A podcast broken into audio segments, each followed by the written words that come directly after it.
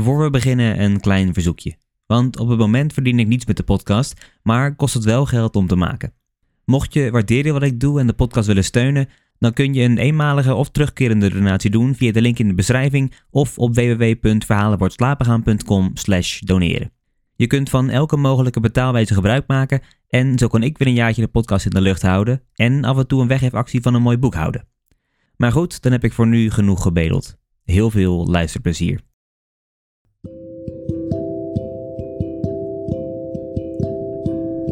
Hallo allemaal en welkom. Mijn naam is Mike en in deze aflevering lees ik De Binocle voor van Louis Couperus. Dit is Verhalen voor het slapen gaan.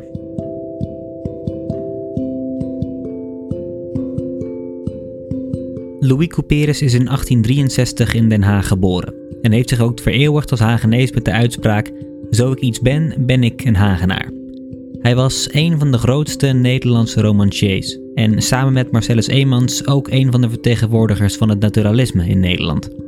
Zijn bekendste werken zijn onder andere Eline Vere, De Stille Kracht, Van Oude Mensen, De Dingen die Voorbij Gaan en Noodlot. Vooral deze laatste is populair bij middelbare scholieren, al dan niet door de omvang van de roman. Couperus is op veel plekken geweest in zijn leven en dat is ook terug te zien in zijn oeuvre.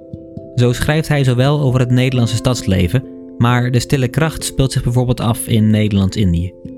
Zijn werk is over het algemeen vrij naturalistisch en impressionistisch.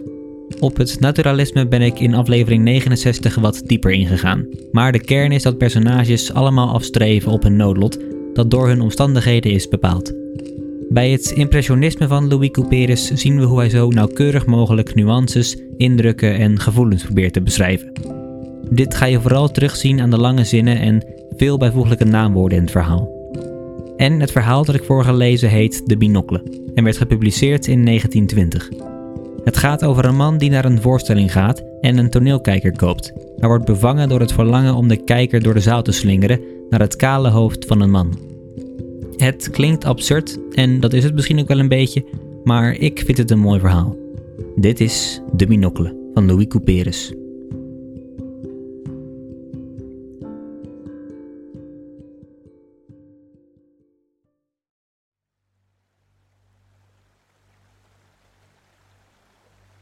De binocle.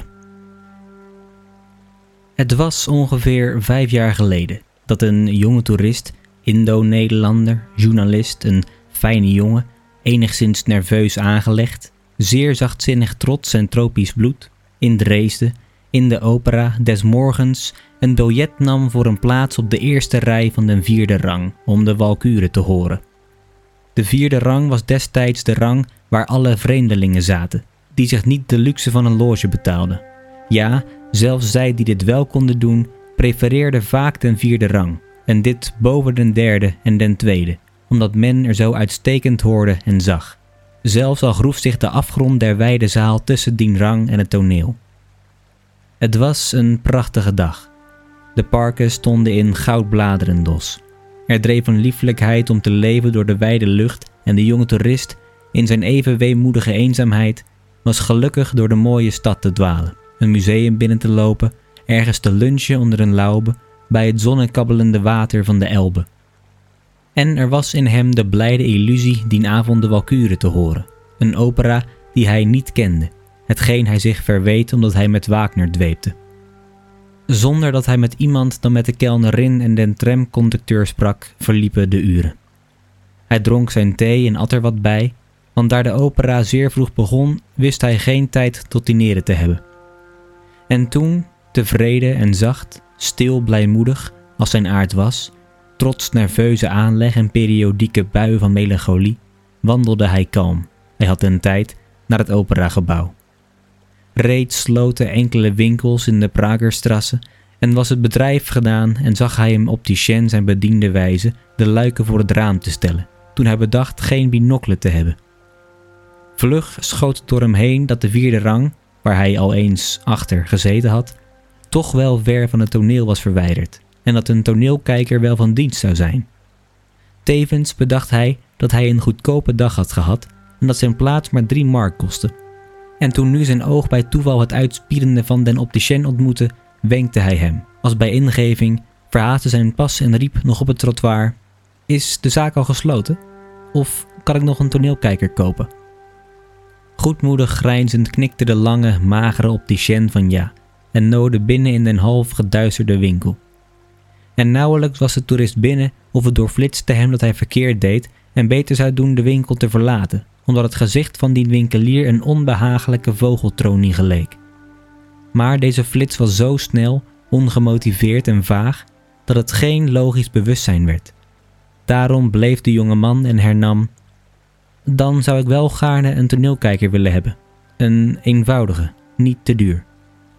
De opticien toonde er enige en wees prijzend ten fabrieksnaam der glazen. Deze is zo klein, meende schuchtere jongmens, dat zelve klein en tenger van grote afmetingen voor gebruikszaken hield, onbewust menende te imponeren door een grote zakdoek of handschoenen die hem te wijd waren. Neemt u dan deze, prees de winkelier aan. Dat is meer een kijker voor wedrennen, lachte de toerist. Hij is wat zwaar ook. Hij keek er even door, draaiend tot de glazen gericht waren. Hij zag er heel duidelijk door, in de straat. Hij bevalt me wel, zei de toerist. Hoeveel kost deze kijker? De prijs viel niet mee. Kocht hij den kijker, dan had hij een dure dag. Maar hoe helder brachten deze glazen niet het straatperspectief hem voor ogen? Nu goed dan, zei de toerist. Ik neem deze kijker. Hij betaalde en ging met den kijker in den etui. Nu moest hij zich haasten. Plotseling bedacht hij dat hij dat vogelgezicht van die opticien werkelijk onbehagelijk had gevonden. Maar zette die dwaze afkeer van zich. Wel meer had hij die vreemde antipathieën, sympathieën ook, en ze maakten soms het gewone leven wel lastig. Nu repte hij zich. Daar was de opera. Daar stroomde reeds het zwart gesilhouetteerde publiek over het avondplein, de wijde, verlichte ingangen binnen. Nerveus, hoewel hij wist dat hij niet te laat was, repte hij zich. Wipte luchtig de vele trappen op, tussen het moeizaam stijgen der anderen, en vond spoedig zijn plaats op de eerste rij, en zette zich in blij vooruitzicht muziek te genieten. Hij nam den binocle uit den etui en plaatste beide voor zich, op den brede richel. Naast hem, links en rechts, achter hem werden de plaatsen snel ingenomen. Het liep vol als steeds. Beneden ook vulden zich de rangen der loges, de zaal. Plotseling bedacht de jonge man dat de binocle kon vallen in de nu donker geschemerde zaal en nam op de knieën den kijker. De voorstelling begon, in vrome aandacht en wijding om Wagner. In de grote, volle zaal was behalve der muziek immense vergolving, nauwelijks geluid en beweging, nauwelijks een kuch, een hand die een kijker beurde. Ook de jonge toerist richtte zijn kijker om Sigmund, wiens stem hem zalig doortrilde, nader tot zijn blik te brengen. Plotseling, door zijn genot heen, flitste het door hem dat de zaal van daarbovenaf beschouwd als een afgrond was en de kijker zwaar. Op hetzelfde ogenblik waaide, verderaf, een programma naar beneden. Het leidde hem af. Hij zag het programma fladder dalen en neerkomen op het grijze gekapte hoofd eener dame wier hand het programma als een vogel nu greep. Naast die dame zat een heer met blinkend kale schedel. Maar Sieglinde bekoorde weer de aandacht van de jonge toerist. De witte, blonde Germanendochter boeide hem, nam geheel zijn zich overgevende ziel gevangen in tover van zang. Aandoenlijk poëtisch vond hij haar, met Sigmund samen, in Hundings hut. Zwaar woog hem de kijker op de knie. Weer zette hij den binocle op den richel, waar boven als een dubbel torentje de zwarte kijker uitstak, en stond daar toch veilig genoeg. Toen, bijna in humoristisch bedenken, de jonge man vooroverboog om te zien wie juist beneden hem in de zaal zat, en op wie de kijker wel neer zou komen, mocht hij vallen. Het was een bijna ondeugende nieuwsgierigheid, wellende om de snelle bedenking van een bijna niet mogelijke mogelijkheid. Want nu hij eraan gedacht had dat de kijker kon vallen, zou de kijker immers niet vallen. Hij zag niet duidelijk wie er daar zaten, vlak loodrecht onder hem. De zaal was er zeer verdonkerd. Maar juist om dat donker, waarin de omtrekken der toehoorders doezelden, zag hij weer duidelijk daar ginds de reeds opgemerkte duivengrijze dame, die het fladderende programma gegrepen had. En den naast haar gezeten kaalschedelige heer. Diens schedel glom. Tussen de duizenden dicht naast elkaar gezetene, aandachtvolle silhouetten en gekapte vrouwenhoofden en ook wel kaalhoofdige mannenkoppen, glom daar die verre schedel. Hij glom zowat op drie kwart van den hellende afstand tussen vierde rang en lager toneel. Hij glom rond, als een obsederende volle maan, verzonken tussen alle die omduisterde gedaanten. Vrome achterkoppen en roerloze ruggen van aandacht. Hij glom als een doelpunt, als een doelwit. Hij glom wit, hij blonk. De jonge toerist ergerde zich om zijn vreemde, hemzelf lastige afgetrokkenheid en dwong zich zijn aandacht aan hun ding te schenken. Hij genoot daarna zeer van het Liebeslied, van die glanzende tenorstem die zong van liefde en binnenstromende lente. Maar de blinkende bol daarginds kon hij niet meer vergeten en zich niet meer onzienbaar maken. Telkens schuimde zijn afgeleide blik naar den schedel die in de schemering der zaal scheen te glanzen, nu als een immense biljartbal. Een beweging van ongeduld en ergernis om zichzelf schokte den jonge man. Tegelijkertijd greep hij den binocle in snelle angst dat het ding vallen zou. En de binocle viel niet. En de handen van den jonge man omklemden den kijker steviger dan nodig was en richtten hem op Sigmund en Sieglinde. Toen was het of hij zich niet zou kunnen bedwingen, of iets hem krachtig imperatief dwong den kijker te slingeren, hoog door den afgrond der zaal mikkende op die lokkende bol, die reuze biljartbal, het blinkende doelwit, daar ginds in de diepte, op drie kwart afstand van de helling tussen hem en het toneel. In hevige reactie van weerstreving wierp hij zich achterover en wist den kijker bevende nog neer te zetten.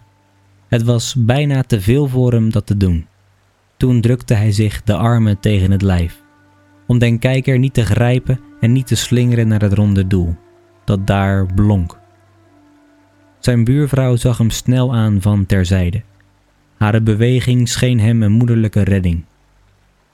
Ik vraag u pardon, murmelde hij, bleek en half gek. Ik voel mij niet wel. Ik voel mij heel ziek. Als ik u even storen mag, zou ik weg willen gaan. Het was op het einde der eerste acte.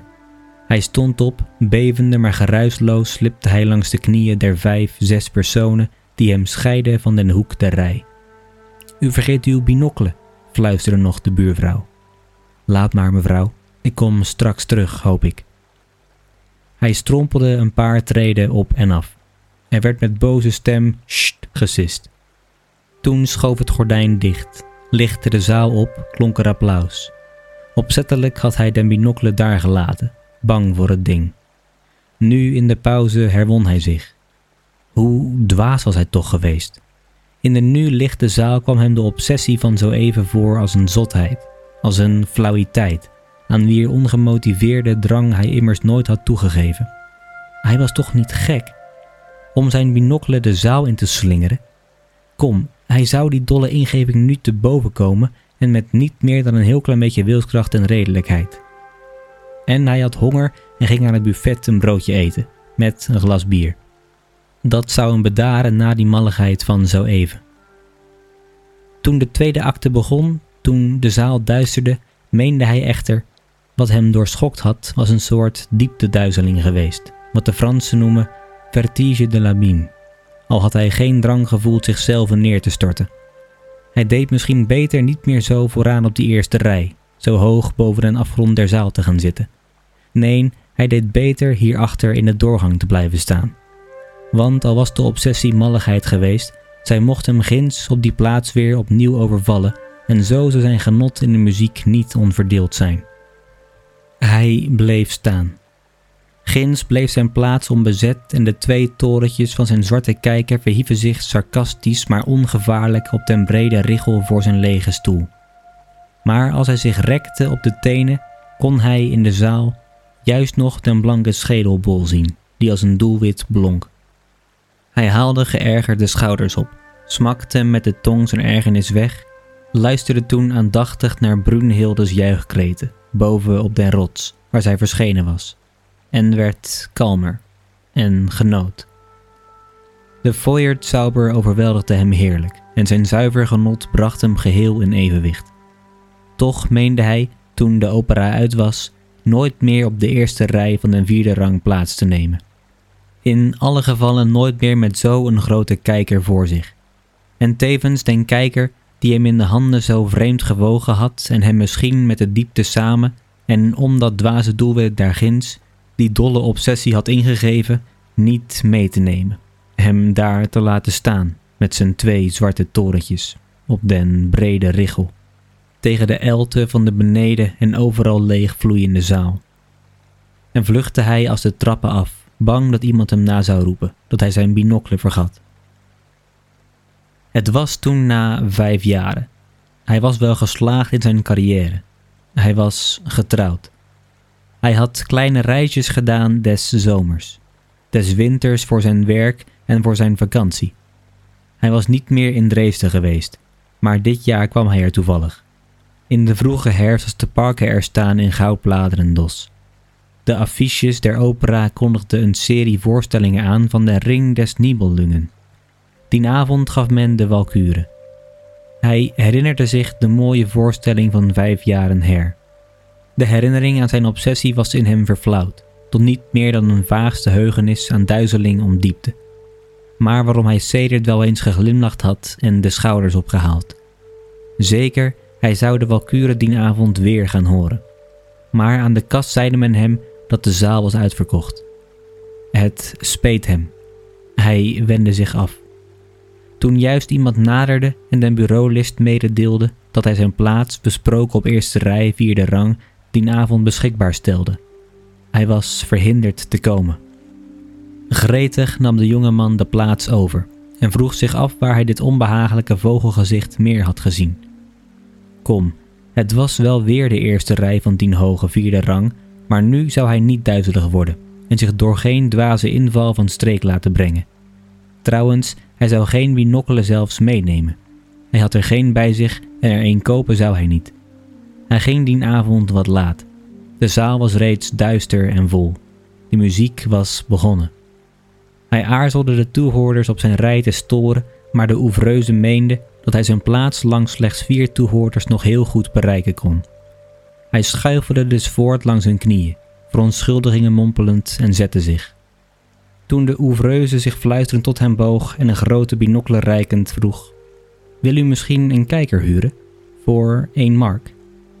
Hij meende sarcasme in haar stem te horen, schrikte en keek naar den kijker, dien zij hem bood.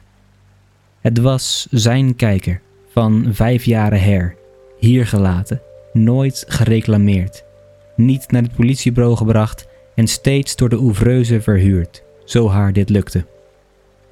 Het was zijn kijker. Voor hij had kunnen weigeren, had hij onweerstaanbaar het ding gegrepen. Boze stemmen riepen sst en reeds trok zich de oevreuze terug, hem wenkende dat hij straks wel betalen zou. Toen gebeurde het, dat in het midden van Sigmunds en Sieglindes duo, boven, op de eerste rij van de vierde rang, iemand zich schreeuwend wrong of een aanval van vallende ziekte hem overviel, of hij worstelde met een macht sterker dan hij en door de uit haar vrome aandacht opgeschrikte zaal slingerde een hand een zwaar voorwerp de ruimte door, dat als een steen met ronde bocht stortte in den afgrond. En brulde beneden, waarnaast een duivengrijze dame een kaalschedelige heer zat, een ander, een schoon nooit gemikt of opgemerkt, noodlottig getroffene, zijn leven uit, terwijl de hersens spatten.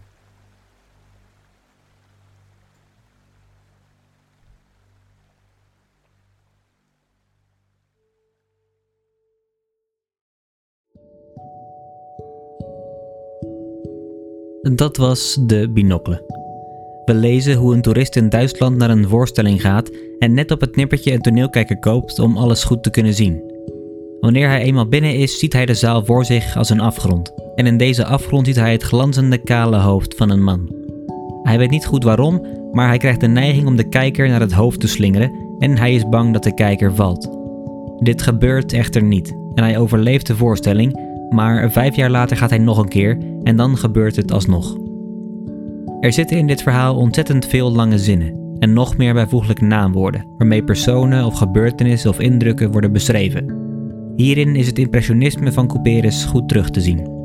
Door deze lange zinnen en bijvoeglijke naamwoorden probeert de auteur de wereld om zich heen, zoals hij die ervaart, zo goed mogelijk te beschrijven. En in het verhaal krijgen we ook weer te maken met een naturalistisch noodlot. Hoewel het de toerist lukt om zich de eerste keer ervan te weerhouden om de kijker naar de man te gooien, slaat vijf jaar later het noodlot alsnog toe en gooit hij met de zware kijker het kale hoofd van de man aan diggelen.